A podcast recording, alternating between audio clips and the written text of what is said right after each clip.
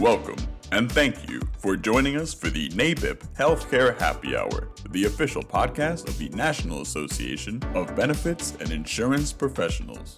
Before we begin, please take a moment to subscribe to our podcast on Apple Podcasts or Spotify.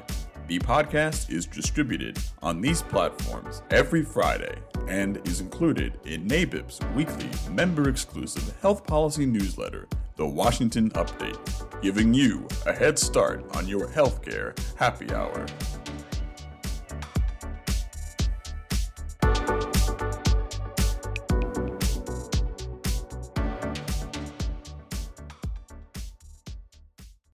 President Joe Biden delivered the 2023 State of the Union address on Tuesday evening. As usual, healthcare and the administration's healthcare priorities were a large part of the presidential address. Hey, speaking of addresses in DC, are you ready to come to 400 New Jersey Avenue Northwest? Because that's where NABIP's 2023 Capitol Conference will be hosted. We know listeners have been anxiously awaiting our association's talking points for members' meetings with their lawmakers.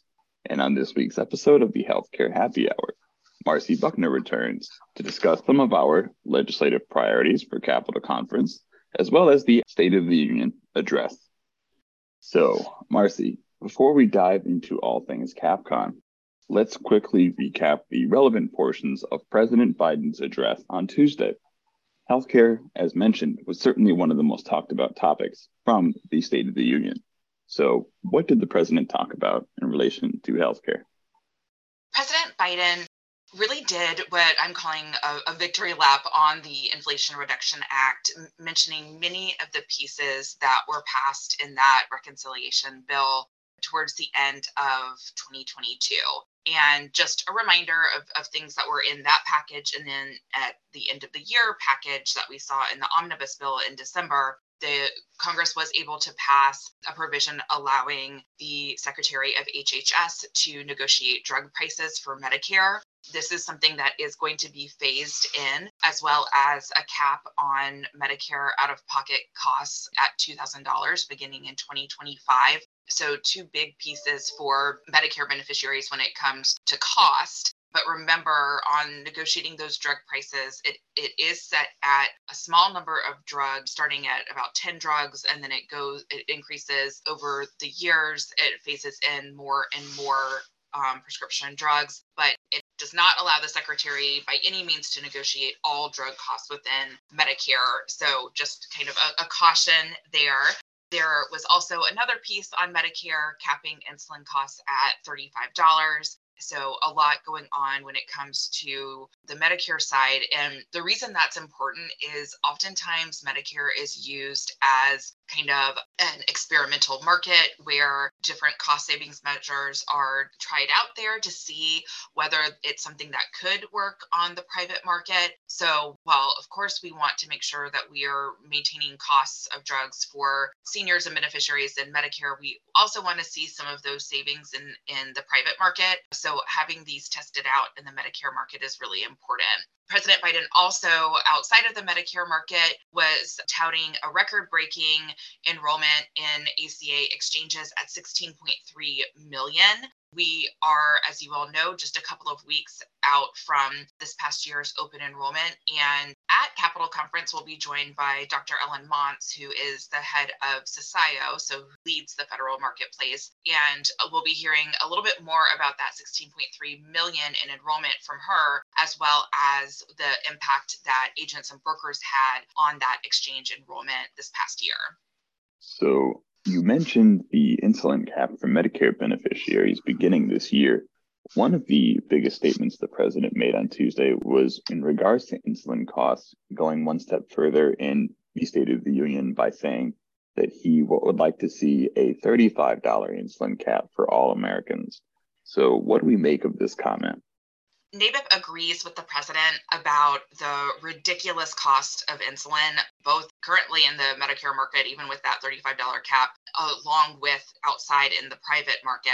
However, we are cautious about putting a blanket cap on insulin costs in the private market. And this is because even with that cap on the Medicare market, worry that it's going to shift costs onto the private market, which could lead to increase in other areas. So we think that instead of just putting a blanket cap on insulin costs in the private market, that Congress should really look at ways to address the problem comprehensively of increased costs on pharmaceuticals and insulin specifically instead of just doing a, a, blanket cap because like i said this could lead to shifting costs elsewhere. That being said we are working with a lot of our different coalitions on this specific issue so that we can provide a more strategic response and provide possibly some other cost saving measures specific to insulin aside from just a blanket cap so that we can be more productive in our conversations with Congress on this. So that like I said is something that we're we're working on with our coalition. So we'll have more on that in the coming weeks, but we do want to caution that we we of course agree that the skyrocketing costs on insulin is something that needs to be addressed. We just want to make sure that we're addressing it in a way that truly cuts costs for consumers. Moving on to our 2023 Capitol Conference talking points, which will be available to all members attending Capitol Conference next week. This year, we have longer talking points than we normally do. Is that correct? Yes. So part of that is introducing ourselves with our new name, NABIP, the National Association of Benefits and Insurance Professionals. But another part is we do have many of our traditional broad issues that we want to discuss with members of Congress. And I know, Dan, you and I will discuss those in a minute. But there are also some really specific pieces that are little in the weeds that we want to talk to members of Congress about. And it's also a way to introduce NABIP as subject matter experts to members of Congress and, and show that we are able to talk about a lot of these more complex things, which NAHU did already have that reputation for. So we want to make sure that we are continuing to show that even with our new name and provide some of these really, like I said, in the weeds issues that normally we talk about with members of Congress through staff and really targeted meetings with our NABIP members. And here we're going to be doing this in a more broad fashion with our talking points at Capitol Conference with all of our members. So the talking points are split into three sections addressing the cost of care, preserving employer sponsored coverage, and Medicare. So let's begin with the first section on the cost of care. What are we saying here? Sure. So a lot of our comments and some of the other sections do essentially get at cost, but they are more in the employer market. So one of the main pieces that is just cost of care that impacts many different markets is the issue of what's called site neutral payment. With this, right now, we're seeing a lot of mergers and acquisitions. We're seeing hospital systems buying up physician practices and when that happens, they are billing differently for the site at which care is provided. So we're seeing the same care that's given at a hospital versus a physician's private office that is being billed differently depending on where that care is being provided we believe that it shouldn't matter where you're getting your x-ray or mri or checkup that payment for these treatments should be what we're calling site neutral. So it shouldn't matter where the care is being provided. The cost should be the same. We shouldn't see it skyrocketing because they're having an x-ray done at the hospital versus the physician's office or sometimes it's it's the other way around where it's more expensive to go to the physician's office. So this is something that we believe is one of the most important things Congress can do to maintain prices and essentially be able to see prices being lowered across the board because we're not having these vast differences based on where the care is being provided. So, regarding the second section on employer sponsored coverage, obviously a big topic for NABIP, as always, is the employer tax exclusion. So, what are we saying here? Well, our songbook has not changed on the employer tax exclusion. And this is one of those broader issues that is a traditional issue of ours to speak about during Capitol Conference. And it's because the employer exclusion is so important. This is that tax provision that allows employees to deduct from their income the funds that employers provide to them in the form of health insurance benefits. The reason this is so important is it lowers the taxable income for employees and it also provides a huge tax benefit to employers.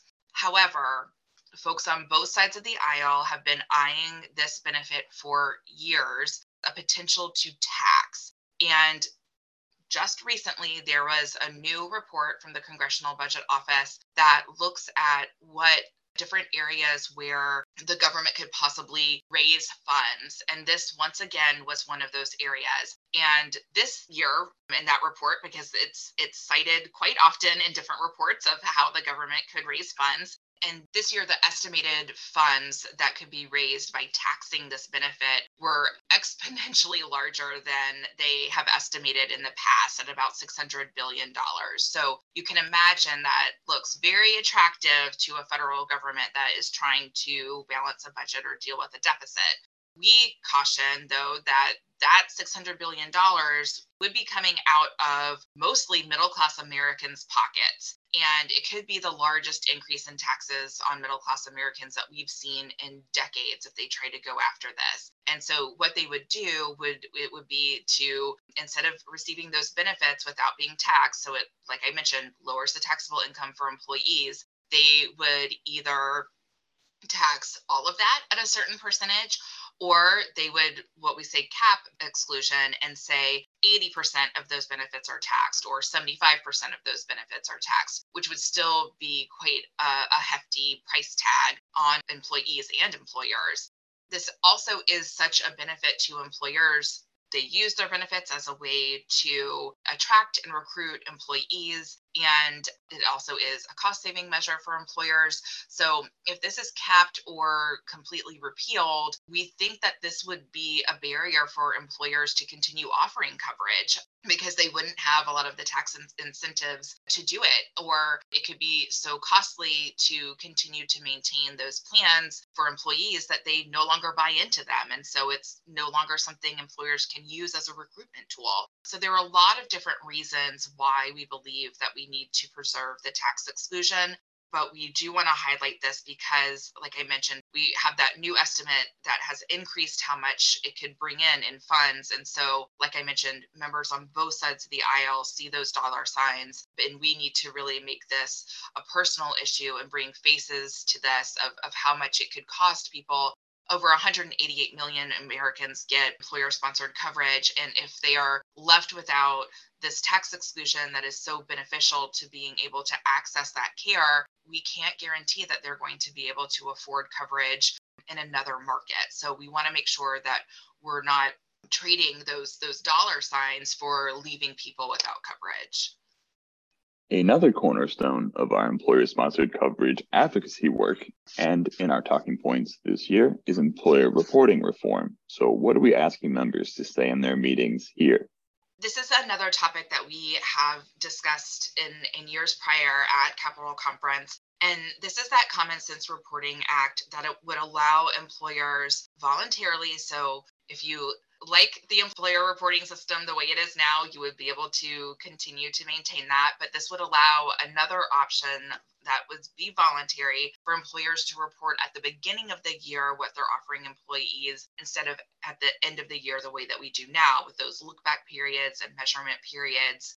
We also believe that this would be very helpful to the federal government because under the system, employers would after they have reported at the beginning of the year what they're offering and who they're offering coverage to, that would be something that would be in what we call the data hub with HHS, IRS, and the Department of Labor. So that then later in the year, if one of those employees or a spouse or a dependent went to go to the exchange and apply for an individual plan and a subsidy, right now they have to attest as to whether they are offered an affordable offer of coverage and that is technically a legal question and it's something that when individuals go to the exchange and they see that question pop up they might look at what they're contributing towards their employer sponsored coverage and feel like that's not affordable. That's actually very expensive when in actuality it may not be more than 9.5% of their household income And so technically it it legally is an affordable offer of coverage from that employer. So when individuals do that and they say, no, I don't have an affordable offer of coverage, many of them end up enrolling in a plan, sometimes getting a subsidy. And then afterwards, when they do their taxes and their taxes are reconciled, it shows that they did actually have an affordable offer of coverage for their employer. And so then they're set up to pay those subsidies back in their taxes in the coming tax years. So if this information was already sent to HHS, the IRS, and DOL, then when that person goes to the exchange and tries to apply for a subsidy, when it asks if they have an affordable offer of coverage, if they said no, it would pop up and say, no, actually, we do have a report from the employer that you do have an affordable offer of coverage. So you may still waive that coverage and go on to an individual plan, but you won't qualify for a subsidy. So this would prevent millions of dollars of subsidies from going out the door to, to people who may not actually qualify for them. And then also prevent the IRS from having to try to go after and recoup those funds.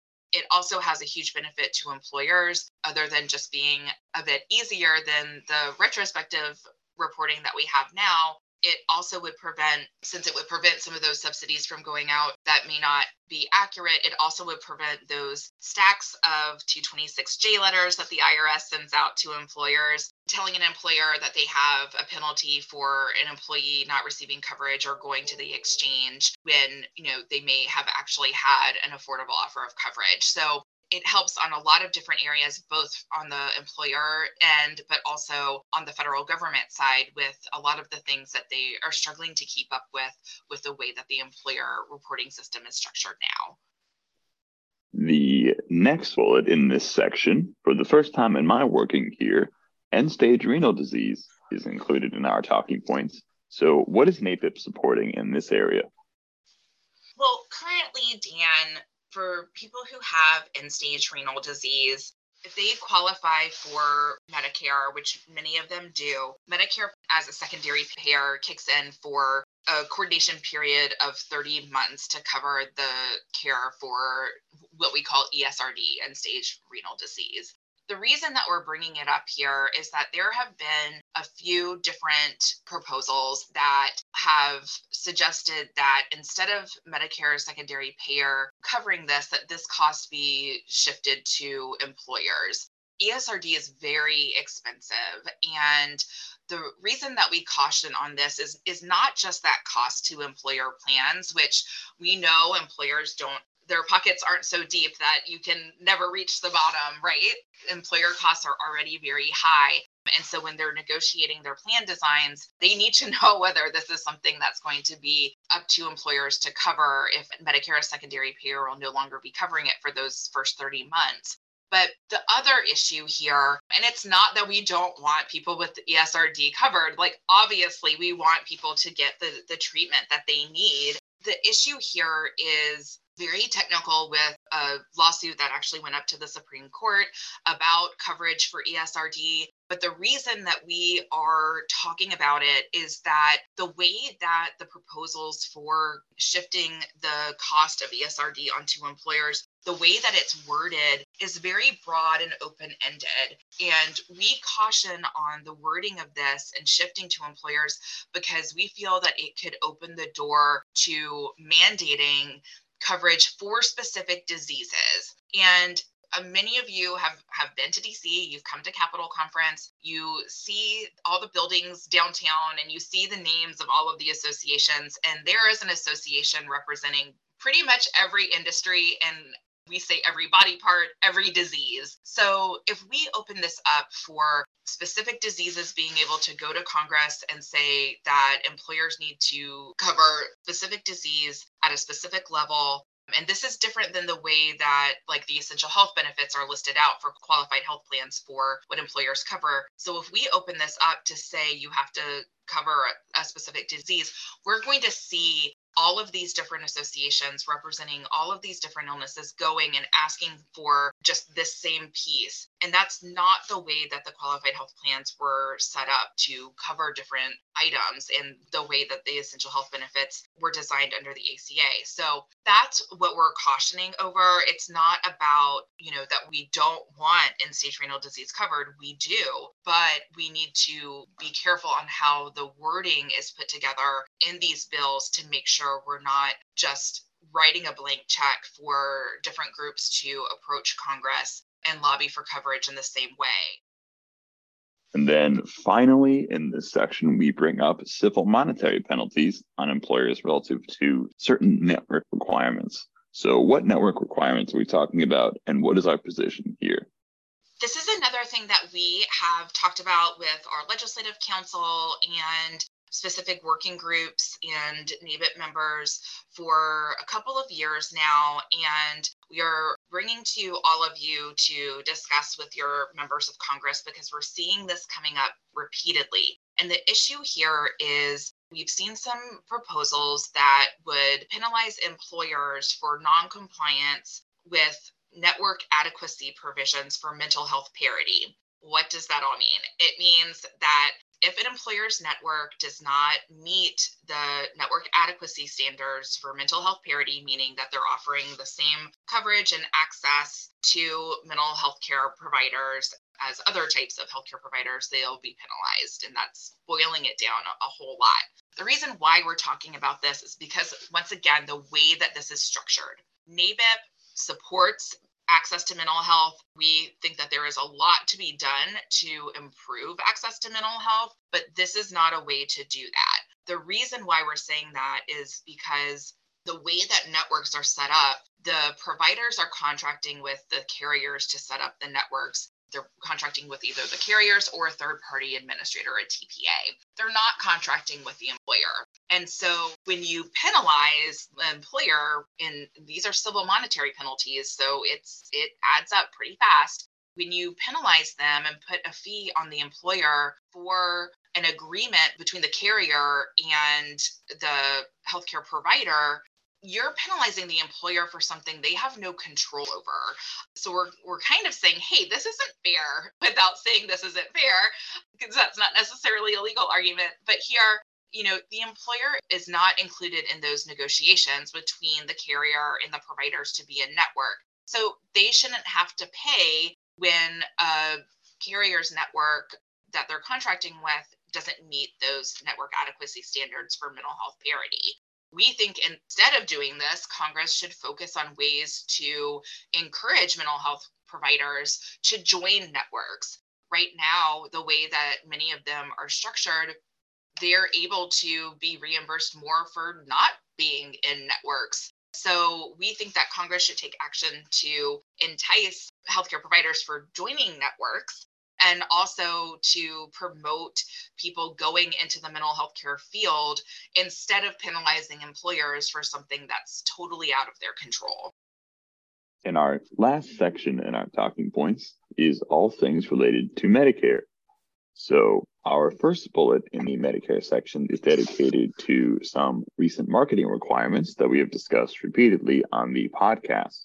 So, in our talking points, what did we say about these new burdensome recording requirements? Well, our loyal listeners will know that we have been talking about these Medicare marketing rules for, gosh, almost a year now, or over a year from when they were proposed. The rules are currently in place that do require independent agents and brokers to record telephonic enrollment conversations, which means phone conversations and Zoom conversations, but not in person but they are required to record those enrollment calls and store them for 10 years. We have a lot of, of different issues with this. And again, we have entire podcasts just dedicated specifically to this. But we think that independent agents and brokers, because of your relationships with your clients, because of, in some cases, the limited resources that you have, being able to record and store these conversations, which oftentimes are quite lengthy, and then to store them for 10 years is very costly and can quite frankly put some of our independent agents and brokers out of the market. The reason for these rules was to try to protect beneficiaries from bad actors, from fraudulent actors. And by putting agents and brokers out of the market because they can't afford to comply with this is really leaving those beneficiaries with no other choice but to contact those unscrupulous actors and they're left in their hands. So we think, and this is a bill that was introduced last session and we're trying to get reintroduced in this Congress, this provision would exclude independent agents and brokers from those recording requirements in this rule and any future rule so that they're not bound by those really restrictive requirements. And this is something, you know, we caution about not just on the burden of the agent and brokers, but also the beneficiary. The way that the rules are written now, if the beneficiary says, no, I don't want to be recorded, I'm not comfortable with that, the agent has to end the call. So, as you can imagine, that can be very restrictive to access to agents for, from, by beneficiaries once again. And beneficiaries have a lot of different reasons for not wanting to be recorded. They're about to talk about their medical and financial history and to think about that being stored in the cloud for 10 years is very overwhelming to many people. So these are just mountains of reasons why we believe that this requirement should not be placed on independent agents and brokers and where we haven't been able to get cms to support a change to the rule we are going to congress and asking them to act instead we do have two Medicare bullets that a majority of folks will already be familiar with the issues of COBRA as creditable coverage and observation status. Can you briefly review these issues? Yes. So, COBRA as creditable coverage would allow COBRA to be treated as creditable coverage. Right now, if you age into Medicare and for some reason you go onto COBRA instead of going on to Medicare, when you do finally make that switch, you're penalized and that penalty stays with you for life. However, we believe that COBRA should be treated as creditable coverage, similar to how employer sponsored coverage is treated as creditable coverage, because COBRA technically is employer sponsored coverage. So we are supporting a bill that would allow a one time special enrollment period for someone who did go on to COBRA instead of Medicare to elect that special enrollment period and enroll in Medicare without that penalty being applied and going with them. The other familiar issue that we have discussed in the past is observation status. So, right now, if you're a Medicare beneficiary and you go to the doctor or you go to the hospital and you are admitted, you're admitted either as observation status or inpatient status. And these two observation status and inpatient status are treated very similarly. And the treatment and care that you receive under those two different terms is almost exactly the same, but you are billed very differently. If you are observation status, you are billed more than being inpatient status. Also, if you need further care and need to go to a skilled nursing facility or a SNF, you need to have two midnights as inpatient status to be able to go to the SNF and have it covered as a higher level from Medicare. So if you're coded as observation status, but you had the exact same care that you, you would have received under inpatient status, and then you go to a SNF, you're going to be billed more from Medicare. We have brought this up, as you guys know, for, for years as an issue. During the pandemic, they put in place special rules allowing observation status to be treated as inpatient status so that folks aren't being billed more for Medicare and that they're able to go to a SNF after the two midnights, even if it was observation status and not inpatient status. We would like those special rules to continue beyond the pandemic and be put in place permanently. So, where we had a bit of a reprieve because of COVID, we also are waiting data from Medicare to show that there really was no increase in cost to them for doing this because people were finally able to get the care that they needed. I can talk for a long time about this, Dan, and we will from the stage when we go over these different issues for folks that are coming to Capitol Conference to talk to your members of Congress about. But this is the observation status is also very problematic because hospitals can go back and change the way someone was coded and change them from inpatient status to observation status. and Medicare beneficiaries can end up with a bill months later because a hospital system went back and recoded someone. The reason they do that is because they want to show that they had low rates of readmission of the same person coming back uh, for the same care in order to get higher levels of funding from Medicare. So, this is very dangerous for a number of different reasons, not just to the Medicare beneficiaries' pocketbook, but also for being able to track some of that data and have transparent and accurate data of those readmission rates. So finally, NABIP is advocating for a new Medicare Part D open enrollment period. So, can you describe what that would mean for beneficiaries?